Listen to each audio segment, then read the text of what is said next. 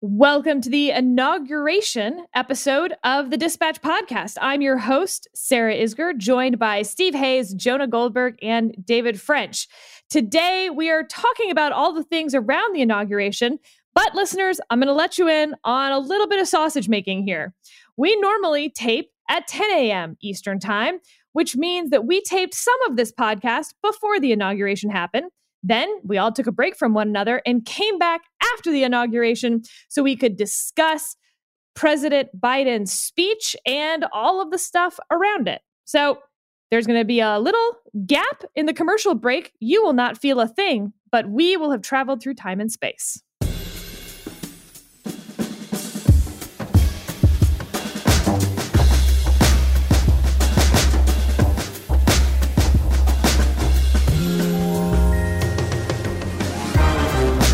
Let's dive in.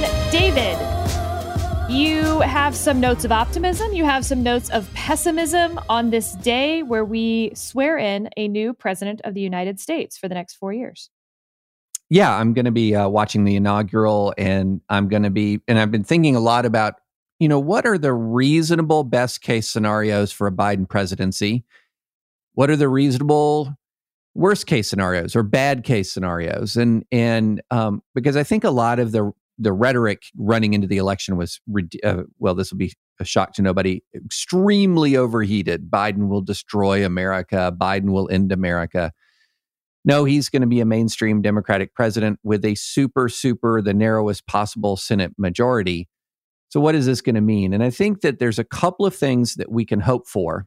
One is uh, a kind of cultural cooling uh, that will just happen by not being deliberately provocative.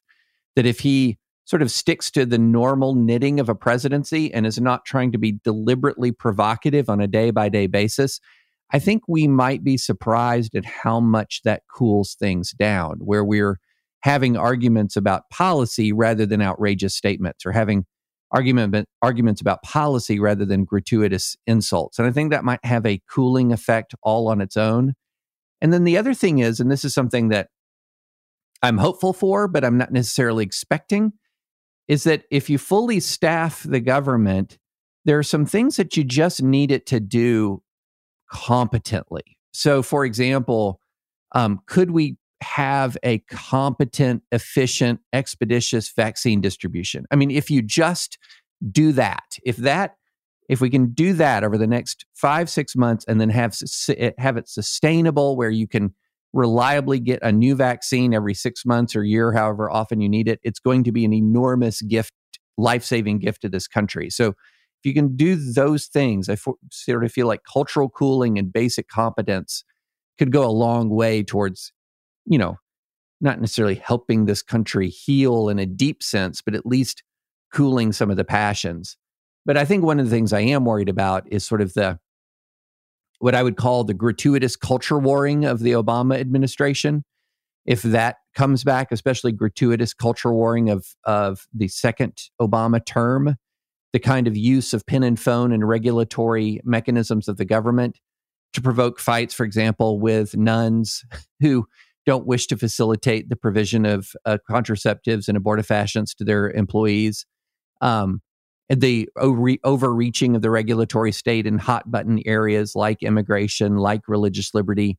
If that sort of Obama pattern continues, uh, you're going to see uh, the the cultural cooling will be, I think, still welcome in the sense of no day to day battle over uh, totally unnecessary pre- presidential provocations but we're going to return to sort of the uh, the the pattern of the Obama administration, where you have on the one hand a, uh, a, a, an administration that feels hamstrung in its ability to legislate the way it wants to, but taking as free a hand as it possibly can on the regulatory and executive order side of the house, which is its own provocation, leading to once again greater and greater emphasis on the judiciary and and also that that leads me to the last sort of element of the um, my my concerns about the Biden administration. What kind of judges is he then going to appoint? I know that they're not going to be the kind of judges that I would like to see appointed,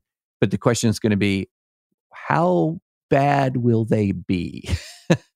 um, how much of this sort of uh, on, on, the left side of the progressive legal legal movement will they be, versus sort of center left, Merrick Garland esque? And I think that's going to be an interesting question as uh, Biden's term unfolds. Do others have thoughts on the potential pluses and minuses? Yeah, I'll, I'll pick up on one point David makes, which I think is right, is that you know this is a very difficult point to make among the sort of more intense resistancy Democrats and blue checkmark liberals and all that, but because it the the asymmetry of the problems are just so enormous. But one of the reasons why we got Trump, which is a form of punditry I really am t- tired of, is because Barack Obama was really good at trolling conservatives. He and I think that there's a real danger in that um, because the the Jonah, give an the, example of something you think was a pure troll that was not, for instance, a true policy goal of the administration of the Obama well, administration. The mother of all trolls was, of course, the White House Correspondents' Dinner, where he just beat the living tar out of Donald Trump and, and inspired him to run for president. But there was more subtle things. Um, he very deliberately let the the birther stuff fester, in my opinion, because he thought it was so embarrassing for Republicans to buy into it. He could have put it to bed early but that's on. Not, these aren't policy differences, and frankly, I, am not talking about uh, policy differences. I'm talking about style okay. points, which is there's a certain kind of fan service. I mean, this is half of what Ted Cruz and AOC do now is subtle ways the cue that they're owning the other side on something that doesn't actually matter, but actually garners you attention and in fandom. Um, and I just don't think that I would count on, on, the birther point just because he's the president of the United States. He was born in the United States. He doesn't need to pull out his birth certificate to prove a point. And the fact that he did so years later was not, I think, because he had been trolling conservatives the whole time, but because of the absurdity and disgustingness of the initial claim lots of things can be true at once, and um, uh, I think that uh, I I think that there was a deliberate pattern to it. There's also I mean there's all, all sorts of things where he um, you know would often use a sort of Clintonian phrasing about how you know all people who want good things can see the facts as I present them, and of course if you're badly motivated you would disagree with me. This was his fundamental way of arguing for eight years. And uh, you know, he likened American conservatives who were against the Iran deal to the conservative hardliners in Iran. Um, there was a lot of bad faith argumentation that, you know, you'd hear these stories from congressmen on Capitol Hill about how Joe Biden would come over and they would negotiate. And, um, uh, you know, what do you need? What's your red line? Blah, blah, blah, blah. And if Obama showed up, he would he would parachute in and say, okay, here's why you don't know your own self interests. And here's why my position is actually better for you than you realize because I know your interests better than than you do. And there are a lot of these kinds of things that he did that set off a lot of conservatives. In no way are they morally or politically comparable to the things that Donald Trump did in terms of trolling, but you have an autocatalytic thing where, you know, everyone wants to one up the last thing like or, you know, it's like shaving the legs of the table where one's leg's too short and by the end of it it's just a table on the floor tabletop on the floor. And i think that there's enormous pressure within the sort of blue checkmark liberal world for biden to play a culture war uh finger in the eye type too. And if he does that it will be like a bat like a like a baptist and bootleggers dynamic where it'll be great for Fox and OAN and uh, and Newsmax, and it'll be great for you know the hardcore MSNBC types as well, but bad for the middle and kind of mess up his presidency. He should. Do you think that strive to be boring? Do you think that Biden actually has that personality in him, though? No, but I think he can be moved. that's that's. I think that's fundamentally the problem with Biden is that he can be, um, he he can be told oh this is this is in your interest or this will uh make you seem cool and i think he's persuadable on that kind of stuff um, which is one of the reasons why I think that some of the people around him are reassuring to me, not necessarily the cabinet secretaries, but these longtime Senate and vice presidential staffers who know him and know how to like manage him and not push his buttons. Um, but uh, I think that they should just be careful about dabbling in these um, games of of sort of owning the cons because it will set up an incentive it'll it'll expedite an incentive structure for the worst elements in the right who want to be pissed off at everything to be pissed off at everything. Steve, there's a Joe Biden who we haven't seen, I think, during this campaign season, post election. Uh, in fact, I don't think I've seen him since this event, which is the 2012 vice presidential debate between Joe Biden and Paul Ryan. That was a very different Joe Biden than ran for president. Um, that Joe Biden was more peevish, aggressive, snarky, even at times. Yeah. Uh, was that a put on, or is this the put on? Which one is the real Joe Biden? You know, I think I think it's probably as as most things are a combination of both. I think there he was certainly playing a role. He was playing the attack dog role. I think the example um, of, of, a good example of what Jonah was talking about with this sort of Obama era trolling involved Paul Ryan, and it's when uh, President Obama had a speech about healthcare and debt and deficits and invited Paul Ryan to sit in the front row, talk about entitlement reform and these things, and then and extending an olive branch in effect at the staff level, say, come to this speech, we want to have a constructive dialogue, and then savaged Paul Ryan at the speech where he was the president's invited guest. It was that kind of own the cons thing that I think Obama did more often than he than he ought to have, to be sure.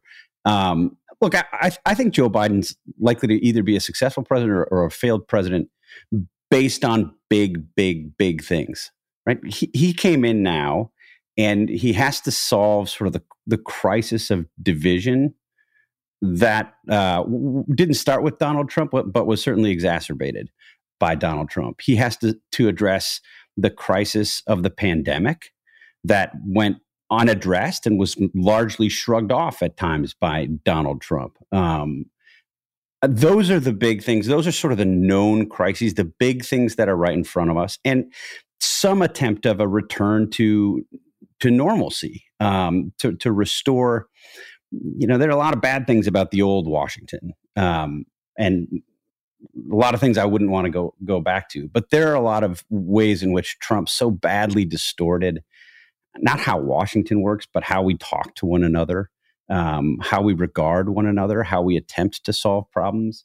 Um, that that I think Biden, just by coming in and being a normal, quote unquote, normal president, could go a long way to solve. I, I was struck um, this morning that there was an article, Axios, I think, um, reported, if I'm not mistaken, that um, uh, Kamala Harris's niece, Meena, uh, was warned that she can't profit off of her aunt because she unveiled some. This is from a Josh Kraushaar tweet, uh, a collaboration between her company and Beats by Dre, and it's improper to profit um, because your aunt is the, the, vice president.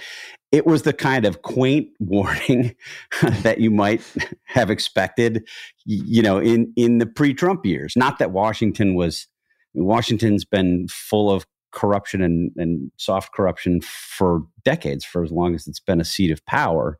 But it, it, it's a it's a stark change from the kind of aggressive corruption we saw from Donald Trump, and I think marked especially by, you know, at the end of his term by what we've seen with the pardon of Steve Bannon, um, what we saw with the rescinding of the executive order banning his folks in his administration from serving as lobbyists. It was all a it was all a con. I think if Joe Biden can get back to some sense of normal that that's his big charge. I think that's what the 2020 election was about. I think that's his big charge. And then of course, final point, crisis that crises that we don't know about there yeah. will be crises. They're going to happen, um, inevitably involving threats. You can see China, North Korea, Russia, Iran, um, jihadism. You, you can imagine that that we will face real crises in the next four years. And I would say Joe Biden handling the crises that we know and have in front of us, and then handling the crises that we don't know but can expect. That's whether he'll be a successful president or not. I do think a lot of the pressure is going to come from the left to do the kinds of things that Jonah worries about. You know, I look at it this way there's two great weights on us right now. It's the polarization and division, and the wave of death and and uh, economic devastation and, and devastation in our cultural and social lives due to the vac- to the pandemic. And he has an opportunity to do something meaningful on both. And if he can do something meaningful on both then a lot of the rest of the stuff will just be sort of lost in the historical noise well and speaking of that we have a list of what President Biden plans to do on his first day, a flurry of orders, as the Associated Press referred to it. I want to read y'all some of them and get your reactions to this uh, first day list. Declaration that the U.S. is rejoining the Paris Climate Accord. Declaration that the U.S. is rejoining the World Health Organization.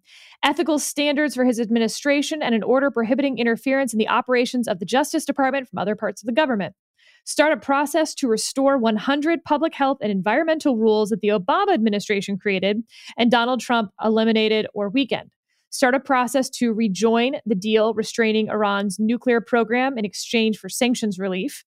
Executive action to end travel restrictions on people from a variety of Muslim majority countries executive action to protect from deportation people who came to the country illegally as children, executive action to make masks mandatory on federal property and when traveling out of state, steps to extend pandemic era restrictions on evictions and foreclosure, and then two legislative issues legislation to go to Congress proposing to repeal liability protections for gun manufacturers and tightening some other aspects of gun control, and legislation to go to Congress as part of an effort to offer a path to citizenship for 11 million people in the US illegally and to codify protections for people who came illegally as children. Jonah, where does that fit into what you were saying? Are all of those valid policies? Are some of those trolls in your view? Uh, are these the big things? I don't know that they're trolls necessarily. I mean, I look. I mean, the it, you, you can make the case that the Paris climate thing is trolling. I don't think they think it is. They think it's like this very meaningful thing, but it's utterly symbolic, right? I mean, there are no there are no external standards about reaching these climate goals. It's all aspirational and all the rest. I think that the the some of the executive orders have more merit than others. All of them are what you get when you live in an era of the presidency doing more by executive order than by legislation and it's what you get when you lose an election or when the other side wins an election. Um, so I certainly don't think. I mean, this is something we've been saying forever: is that if you live by pen and phone, you can die by pen and phone, and you can erase. That's why Obama, so much of Obama's legacy got erased by Donald Trump because he did so much of it through executive order, and it doesn't have a long shelf life. Um, I think some of it is i mean the, the one that's most consequential i think if it actually if they follow through on in a meaningful way is the iran one which i'm sure steve would want to tee off on. Um but i i generally think that that this is just general coalition service kind of stuff. I wish we weren't doing it through any of these things through executive order that should all be going through congress um and there are some that I think are just much less defensible than others. But we knew they were coming. I mean, this is this was one of the consequences of the election. Steve. Yeah, I, th- I think that's right. I mean, I, I, don't think that there's anything particularly surprising here. It's not like Joe Biden ran on one set of issues and then has unveiled a, a, a day one agenda that's the opposite of what he ran on. This is totally consistent with what he said all along. It's what he campaigned on. It's the way that he sought to distinguish himself from Donald Trump on a policy level. And he's basically saying, to the extent that I can do these things on the first day, I'm going to do these things on the first day. Um, so, not terribly surprised. Now, I disagree with a lot of them. I, mean, I disagree with virtually everything that's in there. Um, but as Jonas said, you know, he won the election. Um, it's it should be not surprising at all that the guy who talked up how important the Paris Accords were. Um, they're you know, basically a paper agreement, talked up how important the Paris Accords were, is going to come, back and say that he wants to do that. You did see, I mean, I, I thought there were some instances in um, some of the uh, confirmation hearings for his cabinet secretaries yesterday where you saw some fleshing out of policies in a way for the first time that goes that went even further than what we're learning from these day one um, issues a couple notable things. I mean, I think the, the, the starting the path to return to the Iran deal, the JCPOA, even if it's tweaked, and it sounds like they want to tweak it and renegotiate. Some of it um, strikes me as a very bad idea. But there was an interesting comment yesterday from um, Antony Blinken, the, the uh, nominee to be Secretary of State, when he was asked about whether he considered Iran the world's largest state sponsor of terror he said, I do. And, you know, on the one hand, that's totally uncontroversial because that's been the case for a long time. That's been um, the assessment of the U.S. intelligence community for more than a decade. Um, so, um, in that sense, it's not it's not a, a, huge deal. On the other hand, if you think about the way that the Obama administration talked about Iran, downplaying aggressively downplaying the nature of the regime and the nature of the threat with respect to terror, it is notable that he would say, even as we're looking at potentially uh, re-entering negotiations, um, we kind of have our eyes open about what kind of regime this is. Now, I, I, we'll see how long that lasts, but there were some some moments like that in the in the hearings yesterday that that I think started to flesh out maybe a little bit different approach than we had seen from Barack Obama. David, I want to talk to you about the legislative issues here. Mm-hmm. So Joe Biden tends to highlight two legislative priorities later today. One is uh, restricting the liability protection on gun manufacturers and sending that to Congress. And the other deals with immigration, which is um, calling it a third rail, kind of, I think, misses some of the finer description that one needs to talk about immigration policy in the country right now. Now, what Joe Biden intends to introduce to Congress is citizenship, a path to citizenship for every, more or less, uh, every person who is not currently in the country illegally. But, you know, we've talked about this already in the pod a little bit of Joe Biden's chief negotiating skills during the Obama years. And I'm curious how you think the immigration front will be uh, received on the Hill and where you think it could end up. Do you think this is DOA? Do you think that Republicans will see this as the the way to get something for something, right? Like they lost the election, so you're not going to get everything you want. Um, and a border wall is sort of the least interesting, least effective thing at this point that you're going to get in exchange. Can they actually do something on immigration policy uh, in terms of, for instance, you know, path to citizenship for everyone in the country here currently, but ending chain migration. Like those are right. the sort of big, big compromises that could be on the table. You know, f- first, let me say about the gun legislation. I think that is a DOA. Um, I I don't think His Royal Highness, the First Lord of the coal-soaked hills of West Virginia, uh, Joe Manchin, is going to uh, inaugurate his premiership over the United States of America by through gun control legislation. I, I think that that is not going to go anywhere. I'm not terribly concerned about that. Regarding immigration, I mean, look, the easy thing to say is um, that's some version of DOA also, because every kind of effort at sweeping immigration reform has collapsed. However, there the need for immigration reform has only increased. There's only been a greater need, and there are various sorts of compromises that could be on the potentially on the table. You talk about chain migration. One is a, a, a asylum reform is another um, kind of compromise where he goes for less than the uh, the big swing for that many f- folks having a path to citizen, citizenship and maybe the smaller swing of, of codifying DACA in exchange for some uh, compromises in security or uh, tightened up immigration enforcement. you know, there are things that seem to have been for years laying on the table, but have been completely blocked by the the polarization of the base, uh, including especially the polarization of the Republican base. I, you know, there may reach a, ter- a time where the need for it outweighs the sort of the partisan pull, the base partisan pull, and maybe that's now. I'm not. I, I I'm I wouldn't bet on it. I would bet that the the the initial compromise legislation you're going to see, and I do think you'll see some initial compromise legislation will be related to coronavirus. I think there will be a big push for the additional fourteen hundred dollars to make it the, the the relief checks two thousand even. There will be push a big push for giant allocations of money for vaccine distribution and production and sustained vaccine distribution and production state bailouts uh, city bail i think you're going to see that's where you're going to have your low hanging fruit.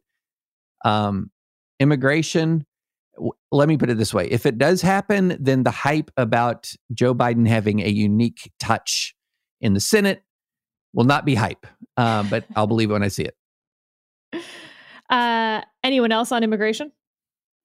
David said it all. yeah. Mic drop.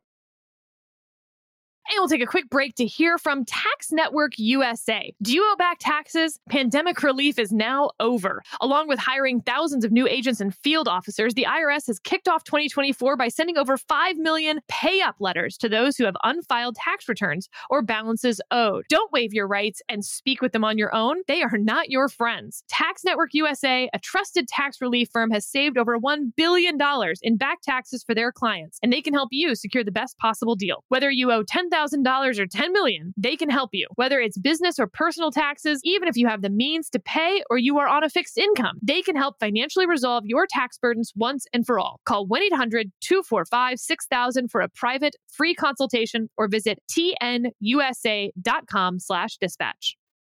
All right. So, Steve, the once and future Republican Party. Um, yeah, if there's a future for the Republican Party. Um, very interesting developments over the past week. Um, as as you've seen, Democrats come together around Joe Biden this inauguration. Again, I think that's likely to be somewhat uh, short lived because I think he's going to get intense pressure from the left wing of the Democratic Party, who sees this as a as a huge opportunity in this this post Trump environment to to do some of these these bigger things that have long been on their policy priority list. But you look at the, the, the center right and the Republican Party and the conservative movement right now, and, and it is in tatters. Um, the the divisions that have existed for a long time, pre-existed the Trump era, but again exacerbated by Donald Trump's arrival on the scene, are, are showing up in many, many, many ways. Um, you have this movement by Matt Gaetz and Jim Jordan um, the, the the House Freedom Caucus, which used to be a limited government caucus and is now sort of purely a partisan knee jerk Trumpist um, caucus to to push out Liz Cheney from her role as the number three Republican in House leadership. You have uh, people like Marjorie Taylor Greene tweeting that this is Donald Trump's party. You're either with Donald Trump or you're not really welcome. You have the Michigan Republican Party pushing out uh, someone who certified a Republican who certified the election in Michigan. You have the Arizona Republican Party trying to censure its governor for refusing to cheat in the presidential election. And you have word that Donald Trump uh, wants to potentially start a new party. He's talked about, according to the Wall Street Journal, talked about starting a Patriot Party.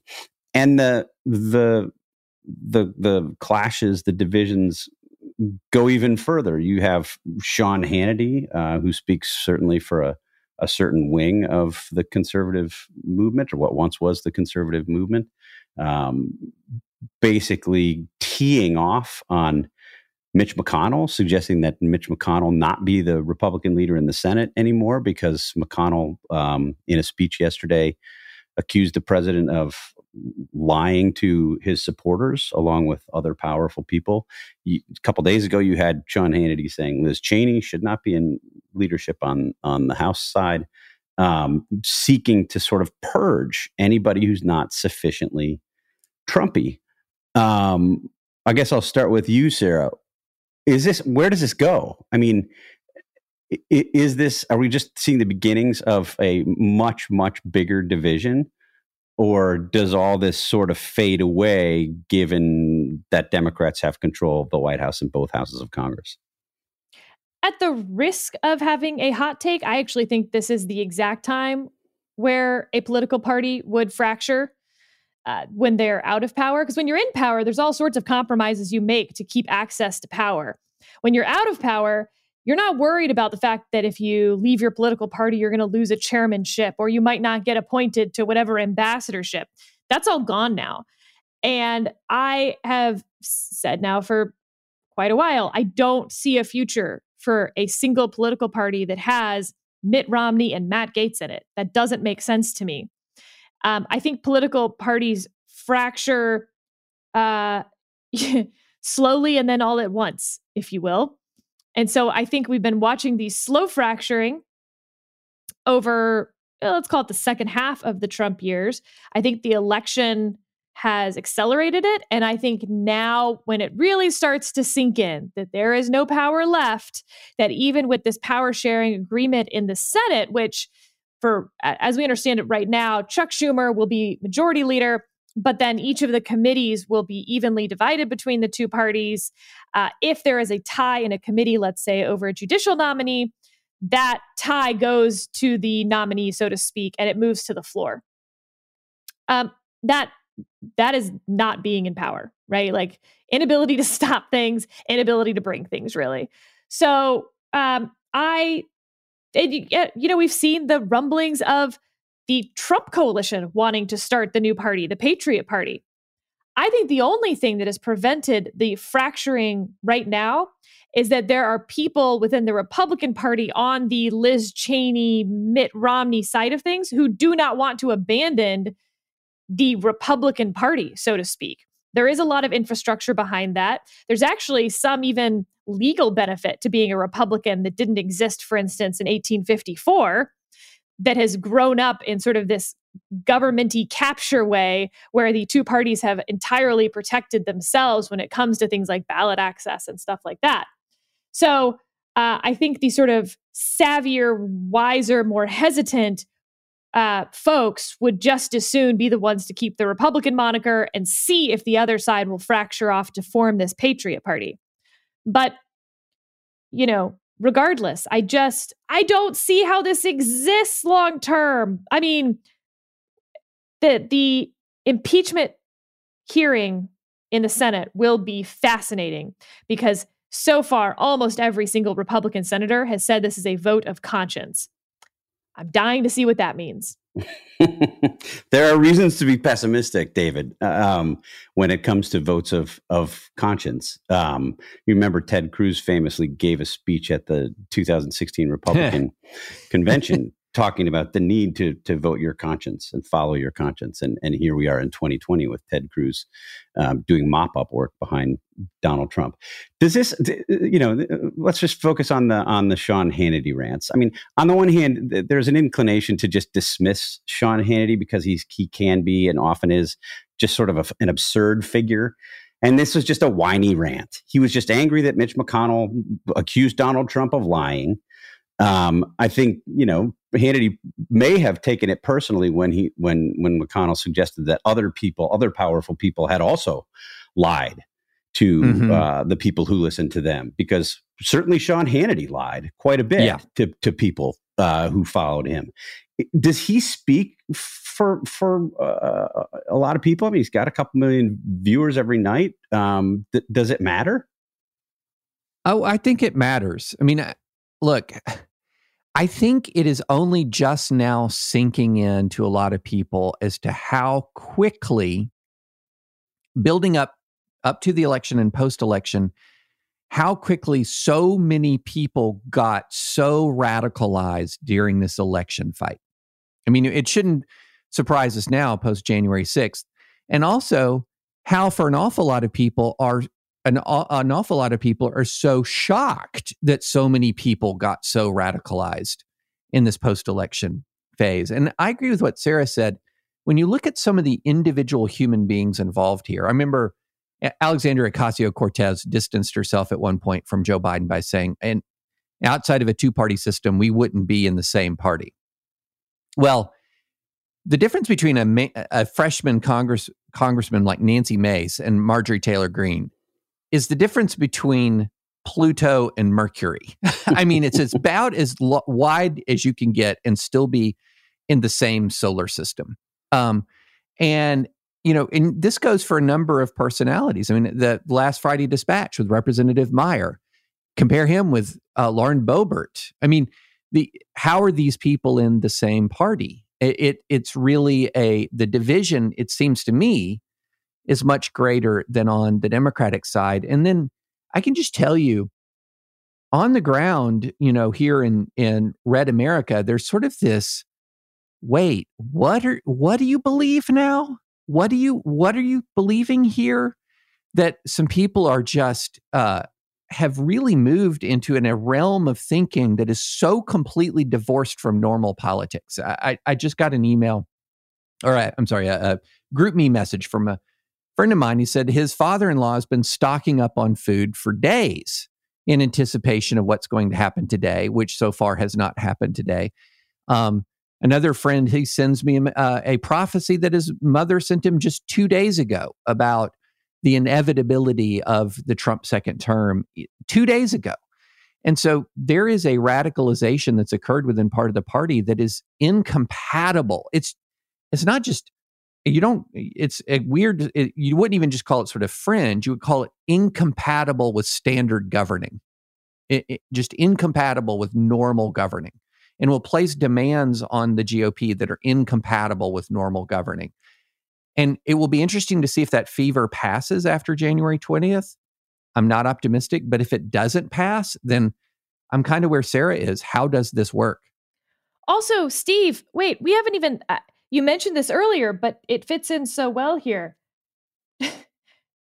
Donald Trump, as the leader of the Republican Party for the last four years, uh, and now leaving, and, you know, if there were this fracture, his last act in office, as far as we know at this point, was to pardon people who had defrauded his supporters. Yeah. It's and, pretty, but. And wait, and also to retract the post administration ethical guidelines prohibiting lobbying. By the way, they then served no real purpose during the administration since they were post administration. So that was all then fake. It was all for show. There he like all of his people can now go lobby without any problem. So all the time where he said that wasn't going to happen, that it wasn't going to be this revolving door swamp, he pardoned the people who were being charged criminally with defrauding his own supporters and then let loose the swamp monsters. Yeah, this is the kind of thing that in a normal information environment would be, you know, would would potentially ruin his political future. He, he gave brief remarks before stepping on Air Force One and flying back to Florida and saying, I'll be back in some form. Um, this is the kind of thing that if people paid attention would really would really matter because in effect, I think what he was doing there is announcing the con. It was mm-hmm. all a mm-hmm. con. And you were the marks. You were the marks. He's telling his supporters. The problem is his supporters aren't going to believe any of that. They're not going to probably be they're not going to they're not going to encounter much of this information. To the extent that they encounter it, they'll just s- dismiss it. Oh, that's CNN fake news. Um, do, what Jonah does this? Do, if Donald Trump continues to be a presence in the Republican Party or the Patriot Party or American politics or on the center right, how significant a presence is he after leaving office? And after leaving office in the manner in which he left office?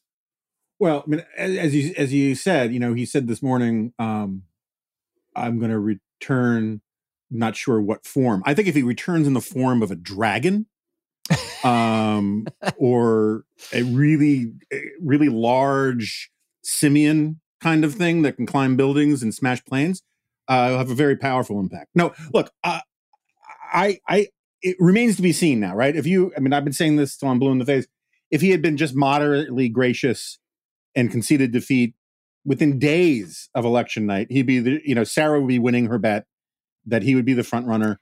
I know. By the way, speaking of that bet, I mean, I'm, I'm, I got to hold on to it now, but can we at least acknowledge that things changed since I made the bet? which is what, which is why I was so, so eager to make the bet. I mean, uh, it, unleashing, uh, you know, Bane's army on the on the Capitol building, it, it, changes political equations. I mean, you can look it up. Um, but um, so I, I, think we won't know for six months, to be honest, uh, because it depends on how what he does, um, how he behaves, what happens in the media climate that he is sort of trying to get into. Um, but let me just sort of back up and say, I really, really, really hope he starts a third party. Um, yeah, I think that one of the reasons why um, we're in the hot mess that we are in is that for four years, the only safe harbor to be a good Republican was to just simply put your faith in Donald Trump. And you weren't allowed to have policy differences with the Trump administration because that was uh, disunity. Everyone had to fly under the same banner. Um, everyone had to work from the assumption that Trump is right and then uh, reverse engineer their evidence backwards. And and I tried to write about this on fr- in the Friday G file last week, and I'm not sure how well it came out. But what you're trying, what what the conservative movement has always thrived on is by having arguments and disagreements, and in part because conservatism is not popular, um, particularly our kind of conservative, or my kind of conservatism. You know, if you have a conservative politician and a liberal politician, and the conservative says, "Look, I really care about the poor. I really care about people like you. I really want to make your life better." Um, and then the liberal can say, "Well, look, he talks a big game and he says all this stuff about you know, uh, teach a man to fish. You know, well, I'm going to give you a fish. I'm going to write you a check. What's he going to do?" And getting a check is always going to be more popular than than not getting a check. And the only way conservatives actually can win argument, can win elections in this country, is by having the arguments. And that's also what democracy is supposed to be about. And but because of four years of basically an operational personality cult, you weren't allowed to have arguments about anything except yeah. how awesome Donald Trump is and whether or not he can create a boulder so heavy not even he could lift it, right? And that was the that was the extent of serious arguments on the right. And um and that's papered over a massive amount of ill will and argument and differences. And it's all spilling out now. And it's like in The Godfather. Every five to 10 years, you got to have one of these, let all let out all the bad blood. And what would be awesome from my perspective uh, is uh, someone who cares about the conservative movement more than he cares about the Republican Party, but cares about the Republican Party because I care about America. We need two healthy parties.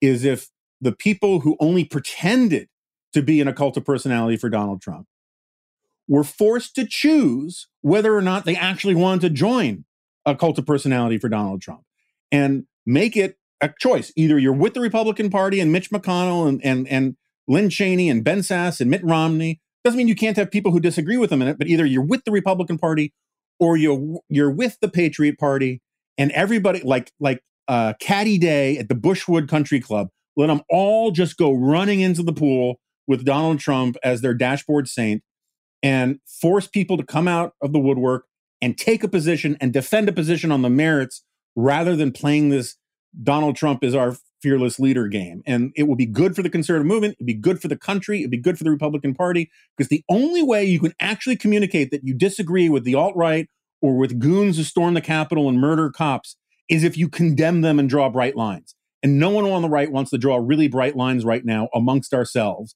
And it's really dangerous and it's going to ruin the Republican Party and it may ruin the, the, the conservative movement too if people don't actually start having arguments on the merits again. So let me let me push you on that because you and I we've talked about this here before. We've had Congress with I mean we've had conversations with members of Congress in the Republican Party um, you know over the past several years, many of whom are privately disdainful of Donald Trump to say the least. Um, many of whom are harshly critical of Donald Trump uh, when they're candid, but who have gone along with this, who have been part of this personality count so so long as as he's been in power.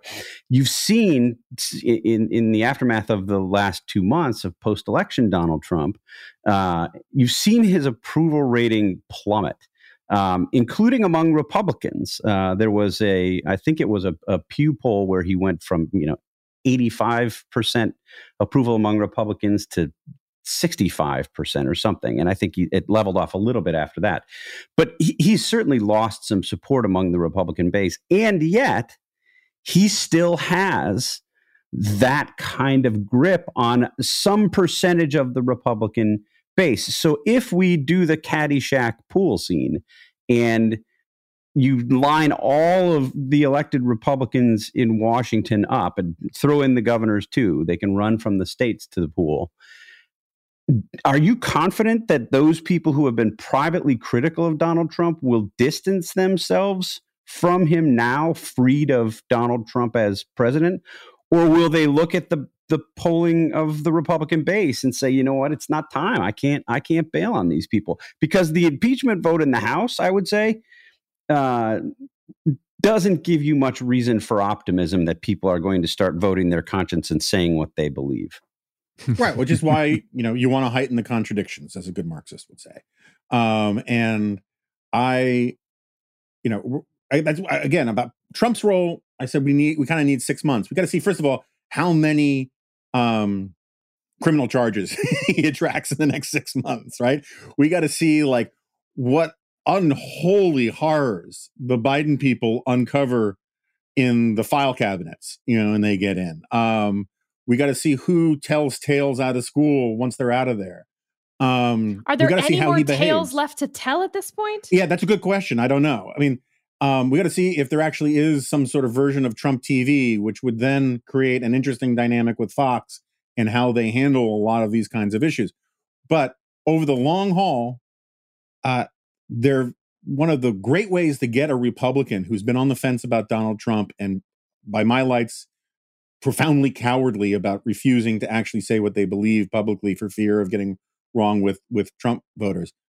Nothing forces clarity of purpose and policy differences more than a primary challenge from somebody from another party. And if you're running out as a Republican and someone from the Patriot Party says you've been insufficiently loyal to Trump, you have one choice defend being a Republican over being a member of the Patriot Party. That doesn't mean you have to dump all over Trump, but the more those institutional interests become codified and solidified, the more it's in politicians' interests to point up those contrasts. And you're going to have Trump, if he starts the Patriot Party, which I don't think he will because he's lazy, um, he'll be denouncing Republicans all over the place. And he'll be saying any Republican who doesn't join was never a real MAGA person to begin with. And he'll be he'll be heightening the contradictions and forcing arguments that I think everybody needs to have. It would be good for Democrats for a while if this happened, but I think in the long term it'd be better for everybody if we just had a knockdown, drag out fight. Jonah, through the mysteries of time and space, six hours has elapsed, but also only 30 seconds. And so, with that, we have Joe Biden as our 46th president of the United States. What did you make of the inauguration speech and the surroundingness? Surroundingness, interesting. Yeah, I mean, I, you know, I had to rush to get out of my TARDIS, um, you know, my British phone booth to be able to uh, watch it. But um, uh, I and I actually wrote a G file in the time since last we spoke about the inaugural address. So uh, I'm fully qualified to share my rank punditry here. Um, as as a matter of political, just straightforward political punditry and analysis, I thought it was a pretty good speech. I thought it was a good speech. I thought he did a good job. I think the tone it set lined up with his the his presentation style these days. You know, he doesn't do the shouty stuff like he used to. Um, as I argue in the G file, I think that he is smart to sort of lean into basically America's grandpa as the role that he should play. Not too much drama, slow to anger, more likely to express disappointment than rage, that kind of thing. Um, the only analog that we have, I mean, it's before all our times, even David's, but would be Eisenhower. um, and uh, um, who, you know, stood a little aloof from contemporary politics, and that allowed him to uh, be a more unifying figure and let the crazies on the the, of John Birch right take aim at him and see him and self and discredit themselves in the process. So I think that was all it was all good.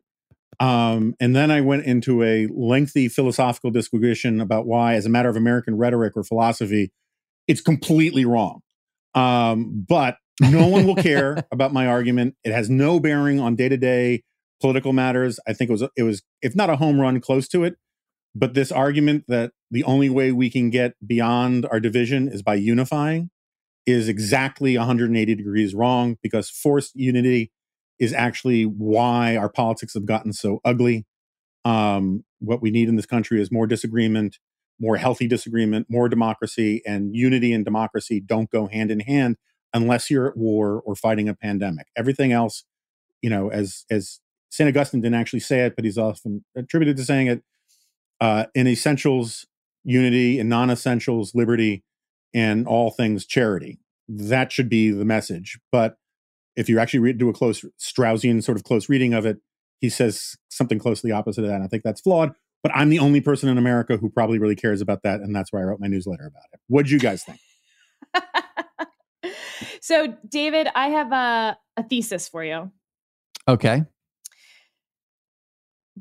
Barack Obama's election was uh, historic. Mm-hmm. And because of that, um, his inauguralness, uh, there was just a lot that came with it. Whether he even wanted it to or not, it was going to come with that.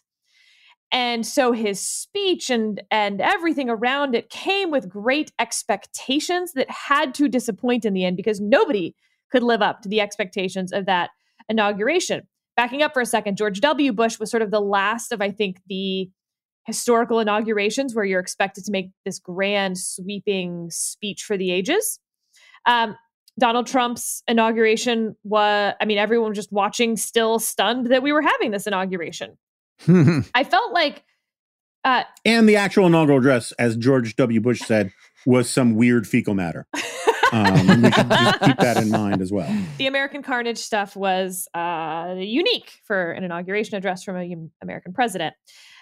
Joe Biden, I liked how Jonah put it that Joe Biden's style fit the style of the speech, but also even the pandemic sort of affecting who was behind him and how people were seated. And, you know, Bernie Sanders is off by himself, you know, with his little mittens. Um, That's a great picture, by the way. It was a great picture. Yeah. And did you see the tweet? Oh no, there was someone who tweeted this. John Podhoretz had sent it to me, and I thought it was friggin' hilarious the picture of him sitting by himself with his arms and legs crossed. That's the and picture, so, Jonah. Yeah, Chandra Steele tweeted in Jewish yoga, this pose is waiting for my wife at Loehmann's. my my my thought on this was I've seen this a million times in churches. It's mad at the pastor, but still here. yeah. Uh, and so Joe Biden's inauguration was like other people said this, but I think they meant it differently than I do.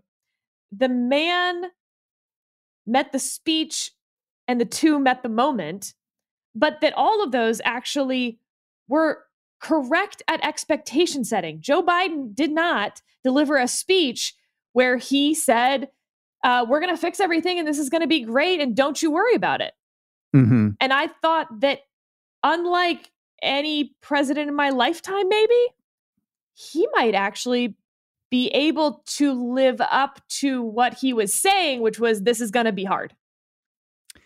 Yeah, you know, it's it's uh, interesting. My my uh, uh, newsletters out into the world beat Jonah's by mere minutes, um, but I think we, Jonah and I might disagree a little bit. But I kind of went back to 1980 because I was asked to do an essay um, late last year on Reagan's first inaugural and dove back into 1980 and the context and the history and everything. And 1980 was a real pivot moment in American history.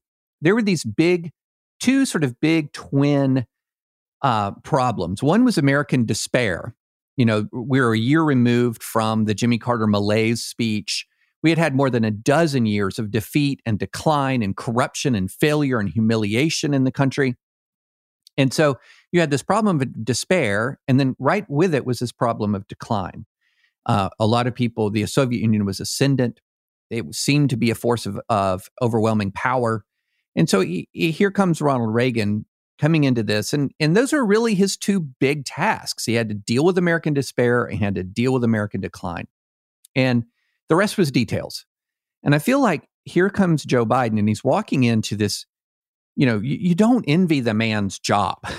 I mean, he's coming in 14 days after the a Capitol uprising that is worse than anything we'd seen in the worse than anything we'd seen in the capital since the British Army sacked the capital in the War of 1812.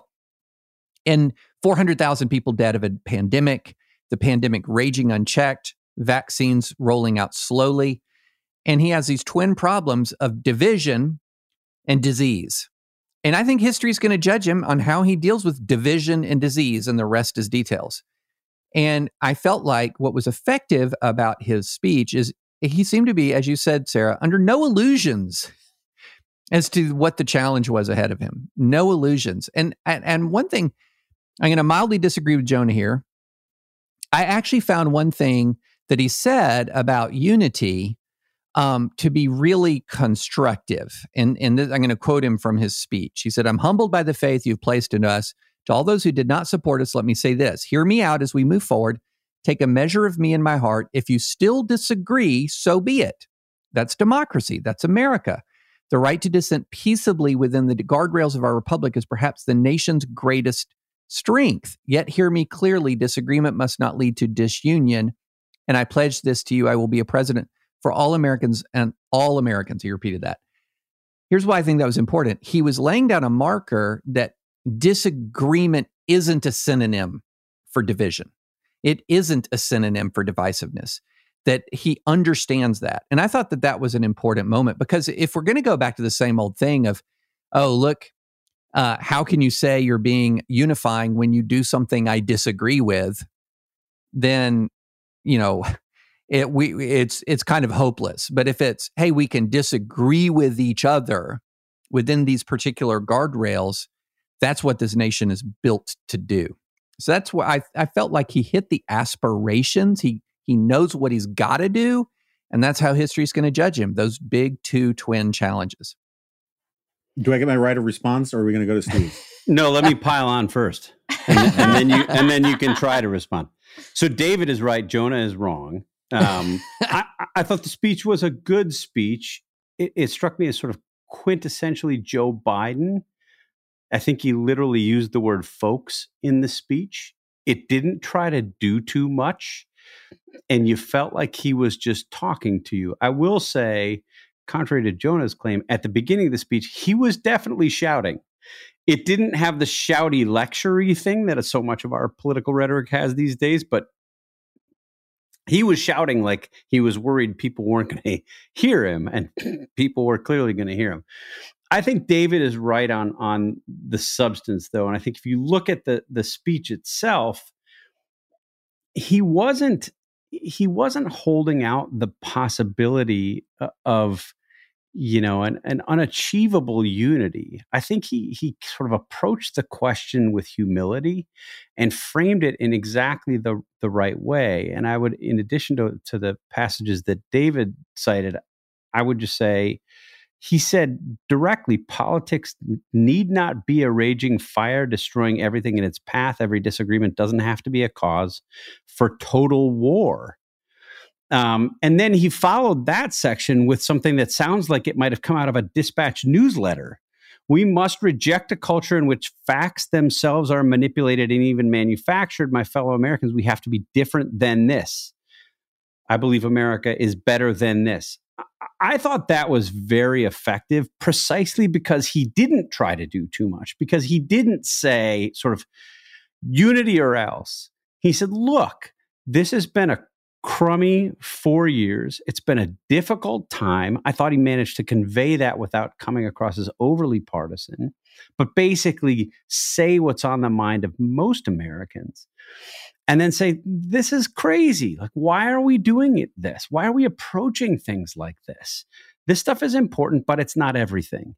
And that to me was, you know, of the important messages that were sort of built into the speech that was among the most important messages. And then I, I do think the the the argument he made about truth and lies, you know, in, in another context, it, it might be banal. It, it these might sort of like clank off the ear as platitudes, But in this context, at this moment, after four years of Donald Trump and the lies that he told, it's sort of saying something to say we have to reject a politics of lies. And what was really interesting, I was watching Fox after the speech, and Chris Wallace, host of Fox hmm. News Sunday, stopped to, to kind of highlight that part of the speech and, and said, you know, this is really significant. And Chris took it and kind of personalized it and said, this is really important for those of us in the media. Our job is to help people distinguish between truth and lies, and certainly not to amplify and propagate the lies. And I was watching Chris talk about that passage that it also struck me the same way it struck him. And I thought, you know, that's going to be a really controversial thing for Chris Wallace to have said. And that's crazy that it's a controversial thing right. for Chris Wallace to have said that. Of course, the job of the media is to separate truth from lies, but you're going to have people who listen to that, both in the Chris Wallace description of it and then in the in the original Joe Biden narration, and and react negatively to that. I think it tells you a little bit about about where we are as a country and why the speech, why that call in this speech at this moment actually really mattered. And already Joe Biden is uniting this podcast against Jonah, which I think is a really good first step. Um so first of all, I don't really disagree with much of that. My point is is that you're you're identifying two different points. One is his calls for unity, which uh, he actually was pretty uh, robust about when he's called for unity. Um, for example, well, to read it in a second, and then his call for civility and comity. And I have zero objections to all your points about the civility and comity and about the use of shared, you know, about agreeing on facts and all of that kind of stuff. That was all good. The two sentiments are in tension with each other within the speech. Um, he says, you know, for example, no nation, uh, uh, this is our historic monument, our historic moment of crisis and challenge, and unity is the path forward. And we must meet this moment as this moment as the United States of America. If we do that, I guarantee you we will not fail. We have never, ever, ever failed in America when we've acted together. Fact check untrue. Uh, we were very, very, very united um, uh, during World War II, and we put Japanese people in internment camps, and we refused to let Jewish refugees come to the United States of America. Woodrow Wilson garnered enormous levels of domestic unity, unprecedented levels of domestic unity, and he did profoundly evil things with it. Unity often leads to the kind of groupthink that allows you to not notice that there are better solutions and better approaches and to tune out people who merely disagree with you about means and assume that they disagree with you about ends. And I think that's sort of the part of the problem. He says, um, uh, where is it? He says, a cry of survival comes from the planet itself, a cry that can't be any more desperate or any more clear. And now a rise of political extremism, white supremacy, and domestic terrorism that we must confront and will defeat. To overcome these challenges, to restore the soul and secure the future of America, requires so much more than words. It requires the most elusive of all things in a democracy unity. Unity. So important. He said it twice. Now, first of all, just uh, for example, this cry of survival comes from the planet itself. I believe climate change is real. But if you watch the Democratic primaries, all of them, to, I think to a person, described it as an existential crisis, an extinction level event. It is not these things. And when they make claims that things like climate change are in fact existential or existen- uh, uh, uh extinctual events, um, crises that face us, what they are often saying, and I can quote chapter and verse in this going back 20 years, they're really saying, um, drop all your opposition. There's no time to argue. Fall in line. And so much of the reason why our politics are so crappy, so much of the reason why the Supreme Court nomination fights are so crappy is because government from both the left and the right seeks to impose a level of unity across the country, a level of buy in to public policies that we should actually have vigorous debates and disagreement about in this country. And um, look, again, I said at the top, I think the speech worked. for all the reasons that you guys state, I think the takeaways that you guys have of it are the takeaways that most people will take from it. But if you read it as like an actual document of American history and philosophy, treated as serious rhetoric, there is a serious tension between the two claims that he's making. And you even take white supremacy. I take a backseat to no one in being against white supremacy if you define it the way I do. You know, but if you define it the way every third guest on MSNBC defines white supremacy, we're going to have to have a friggin' argument about it. And that's what democracy is about. It's about arguments. It's about disagreement, not about forced conformity and unity. And the more you seek that kind of forced conformity and unity, the more you make people think our politics are zero sum, that we must get power and have our way because the other side doesn't want to listen to our objections and they want to give abortifacients to nuns or whatever it is. And I think that that approach, which may not be in Joe Biden's head, but is definitely in the speechwriter's head, and surely in large swaths of the rank and file of the Democratic Party, will make things worse if they actually act on it. That's my point. So, so Sarah, let me ask you a question. Obviously, Jonah thinks that David and I have a rather facile surface level reading of this. Um, do you agree with? Uh, do you agree with our? do you agree with our very simple reading of this, or are you eight levels deep reading into it what wasn't there in the rhetoric, like Jonah? You know what? what Jonah just said was deeply patriotic to me, and I loved it. And I want to put it on a bumper sticker on my car a little bit. That's and a to, long bumper sticker. It's a long bumper sticker. Seriously, sticker. there's no bumper sticker that could do that, even if you have an RV. She's from Texas. They got big. Go back to chicken there. sandwiches. Come on, that's not working. Um, no, uh, there is something kind of both historical but also kind of beautiful about what Jonah said. And on today of all days, where we celebrate the peaceful transfer of power, there is something to it. The peaceful transfer of power is born out of disagreement. If we all agreed, we wouldn't have an election. And indeed, in many countries where they claim to all agree, they don't have real elections. Uh, and while our country, its history and its present and everything in between, uh, is and will continue to be incredibly messy, you know what, Jonah? There's something really quite nice about uh, that democracy is disagreement. And I take back everything I've said about you. But Joe Biden says that in the speech. oh yeah, yeah, no. That's wrong He says that in the speech, and my point is these two things are in tension because he also says other things in the speech.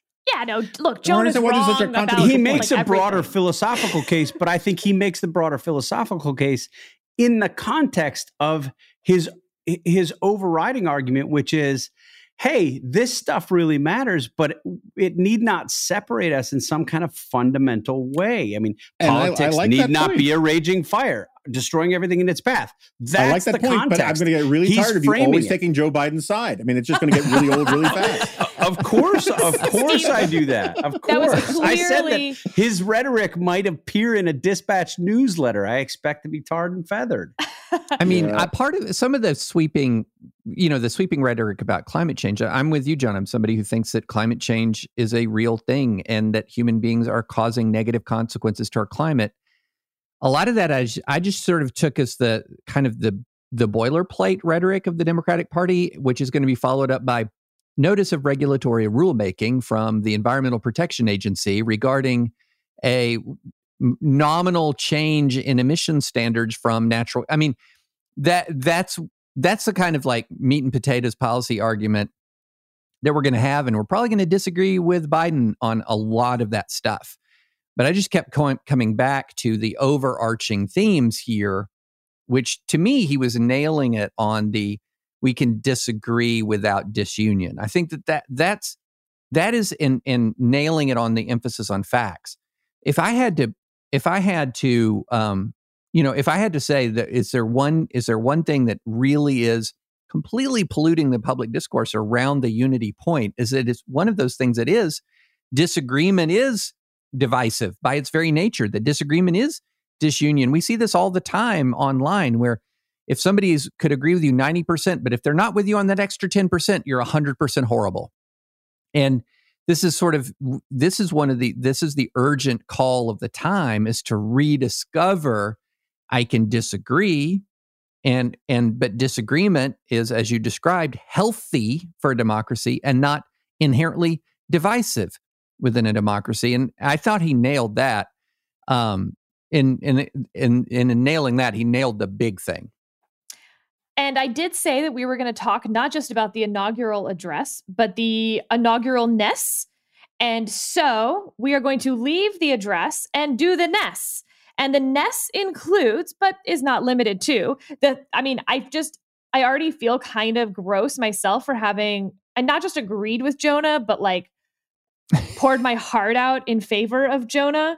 And so I'm put a bumper up, sticker quoting yeah, Jonah on I mean, your it's car. awful. The good news is you feels got you got this out of the way in January, and you won't have to do it again for the rest of 2020. Oh, that's such a good point.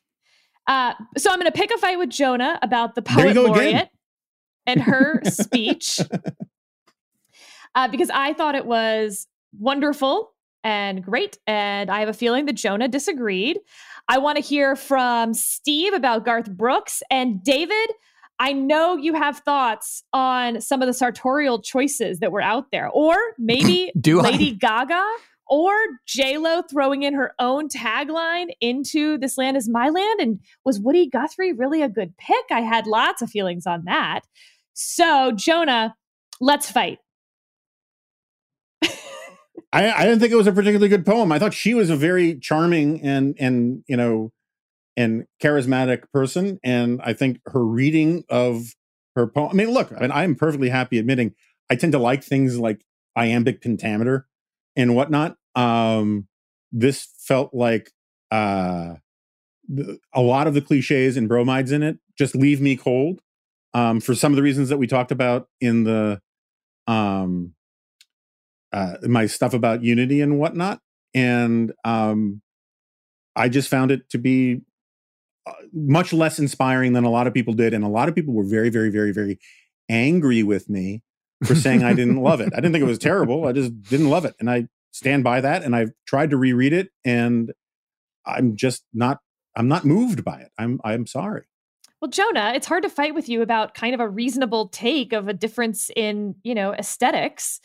Um, I, I so I'm listening to this and I'm deciding whether I like it, right? We're still at kind of the beginning of it. And then David, I mean, you know what I'm going to say, right? She goes all Micah 4 4, and I am brought immediately to David. And this is one of your favorite scriptures, right, David? Yes.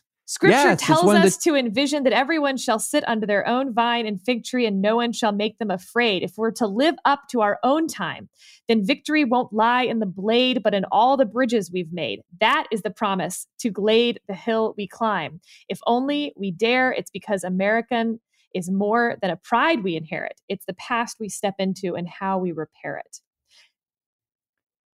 That's Yeah. good. the line I did not like um, is we are striving to form uh, we are striving to forge to we are striving to forge a union with purpose to compose a country committed to all cult- cultures, colors, characters, and conditions of man. I don't know what that means, but I don't like the sound of it. Um, and uh, you know, it sounds like um, you know a mix of Les Mis and a Benetton ad and um, I think different colors fine, right? But we the my Burkean understanding of what conservatism and the founding are about is uh, it's not about marching towards some end result in history. It is about providing space for people to live and be who they are, and it just felt very cliched in a big chunk. But I could be But wrong. I am not a great judge of poetry. I'm not either, but you don't get more Burkean than Micah 4 4 for crying out loud. Okay. This is George Washington's is one of his favorite verses. He referred to it almost 50 times in his writings as far as his aspirations for the new nation. And so it's also, by the way, repopularized by Lin-Manuel Miranda speaking through George Washington, who was quoting Micah. But this is this is American pluralism. Every man under his own vine and fig tree. This is a vision of a nation that is both secure and just.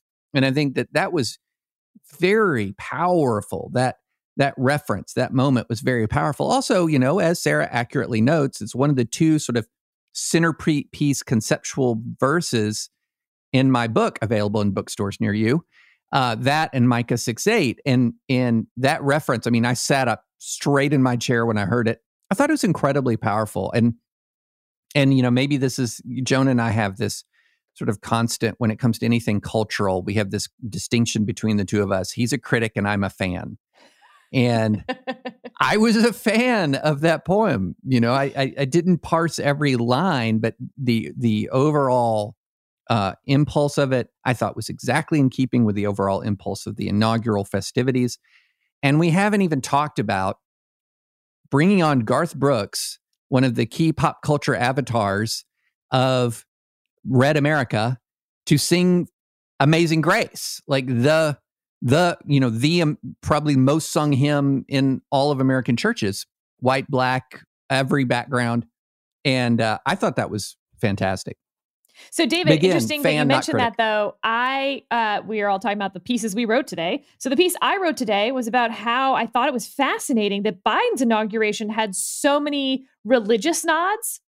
The poem yeah. had religious nods. Garth Brooks singing "Amazing Grace." Biden's speech mentioned God several times, faith several times, uh, and Donald Trump's farewell speech this morning that he gave on the tarmac uh, that was you know off the cuff, but it was quite long did not use the word God or faith once. And I wonder as Christian nationalism is on the rise within the right, whether there the left with Joe Biden as the head of the Democratic Party is trying to create some space after several decades of you know, running out pro life Democrats, for instance, from the party, the Little Sisters of the Poor, unfortunate culture war aspects, the Biden uh, clinging to their guns and religion stuff, that was this was this an invitation? Maybe. Uh, maybe. I mean, uh, it. W- I think it was a. It was a perhaps an invitation. It was also a rebuke. It was a rebuke to those who argued that um, Biden is going to be just. Uh, he's going to destroy America. He's going to destroy the church. This sort of kind of religious, almost holy war mindset that animated a lot of the the worst parts of the right in 20 uh, in 2020 and here comes a guy who um, looks like a pretty normal american and with a a very uh, a deeply sort of historically rooted uh, vision of american civil religion and it was right there for everybody to see all right steve i know you loved michelle obama's wide pants with the big belt I didn't notice, and I don't care. Um, I don't care about the fashion. um, I, I, um, Uh, so I agree with Jonah, and I agree with David on the poem. I thought it was a little uneven. I mean, you have to stop it and think for a second that she's 22 years old, and just to have the poise to do that, yeah, is kind of remarkable in and of itself. That said, there were moments where the where the poem I thought was really strong, even transcendent, and there were other moments where you just thought, ah, this is sort of like a bad cliche that I would expect to to read in a kid's English essay. Um, but the the good moments were good. I mean, she had she had a, a, a passage where she said, "Oh no, I just lost it. I had it pulled up on my computer and I lost it." Um, I mean, while you're looking for it, all I'll say is I've now learned that I can put together any poem um, I want, and as long as I quote Micah, uh, David's on board. Because that was look. I'm mostly, I'm most, I'm not a big poetry guy. I'm mostly a Shel Silverstein kind of guy. So, so I mean, that's that's that's my framework here. But she, she wrote, "For there is always light if we're only brave enough to see it. If we're only brave enough to be it." And the the context of that was a broader argument about sort of speaking up and saying what you think and and I thought that was that was particularly um, good moment. Look, it was the uh, uh metaphor uh, for the whole thing, and the line, the entire uh, two thing. lines before Correct. that, which which led into that. Our people diverse and beautiful will emerge, battered and beautiful, and I love that. I'm with you. I'm I'm a softie on that stuff. I thought that was that was particularly powerful. I thought you know the the Garth Brooks um, singing of Amazing Grace got a lot of grief on social media, which is not necessarily the way to judge it. I thought it was fantastic. I thought it was yeah. great. I thought it was wonderful a cappella version of Amazing Grace. I thought it was terrific that he stopped in the middle and said, "Everybody, stand up and sing, whether you're here in front of me or whether you're at home in your living room." And and you know what? Damn it, I did by myself. Stood up in my living room and I belted it out, and it it was a moving moment. And I don't think you have to be caught up in you know in Joe Biden or or you know take an us or them view of how this all works to, to think like after all of this, after this exhausting four years, to just have a moment where we could get carried away, it was so refreshing. And I, you know, I guess I'm sort of a typical guy. Um, I think of myself as more alpha than beta, and so you don't want to get carried away. But sometimes it's just like screw it. I don't care. I want to get carried away. I mean, this is the moment. Like, thank God we have people who are making these arguments about not letting these little things divide us. And thank God we have people like Garth Brooks who are willing to to stand up and sing a beautiful song, even if we think he might have been Chris Gaines at one point. Like it's it's all to his credit that he's willing to stand up and do it. And I I, I thought it was a great moment. Can I can I heal the break? Can I heal the breach between me and Jonah real fast? Yeah. I We'll think see. we can all say that ep- that uh, the Expanse season five has been fantastic so far. Absolutely true. Fact. And that's how we will end this podcast. Thank you all. Happy inauguration day to everyone out there, and we'll see you again next week.